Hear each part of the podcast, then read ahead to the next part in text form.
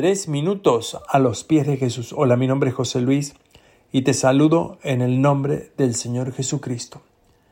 Y la gente que iba delante y la que iba detrás de Jesús cuando entraba en Jerusalén aclamaba diciendo, Hosana al Hijo de Dios, al Hijo de David, bendito el que viene en el nombre del Señor, Hosana en las alturas.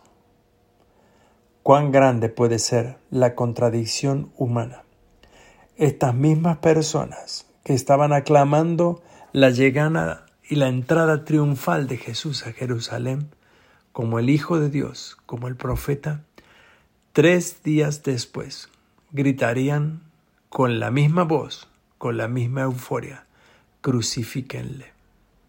Me preguntaba yo, ¿qué puede llevar a una persona a llegar a tener esta situación? Un día decir algo y tres días después cambiar de opinión.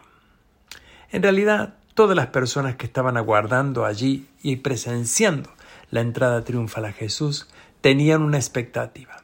Ellos querían ser libres de la opresión romana. Habían sido por muchos siglos oprimidos por diferentes imperios, en ese momento por los romanos. Jesús al entrar a la ciudad traía una nueva esperanza. La gente podía pensar que sería libre, libre para siempre de la opresión. Pero este Jesús que entró a esa ciudad de forma triunfal, algunos días después fue tomado preso y fue llevado a la prisión de los romanos. La gente se dio cuenta rápidamente que, según su criterio, porque esto no era así, los romanos eran aún más poderosos que este que ellos pensaron que era Jesús el Salvador. Por lo tanto, se pusieron nuevamente del lado del que parecía el más fuerte y gritaron de esta manera que crucificaran a Jesús.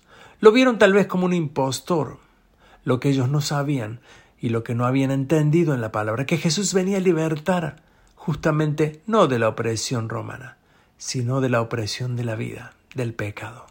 Y esta fue la misión que vino a cumplir Jesús. Jesús murió en la cruz, derramando su sangre por nosotros. Esa sangre derramada de Jesús en la cruz permitió que nosotros fuéramos limpios de pecado.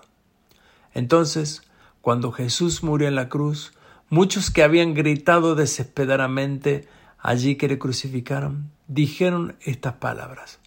Y verdaderamente, este era el Hijo de Dios. ¿Y tú qué piensas de esto? Nos gustaría escuchar tu testimonio u opinión. Puedes dejárnoslos en iglesialatina.com. Que tengas un día muy bendecido.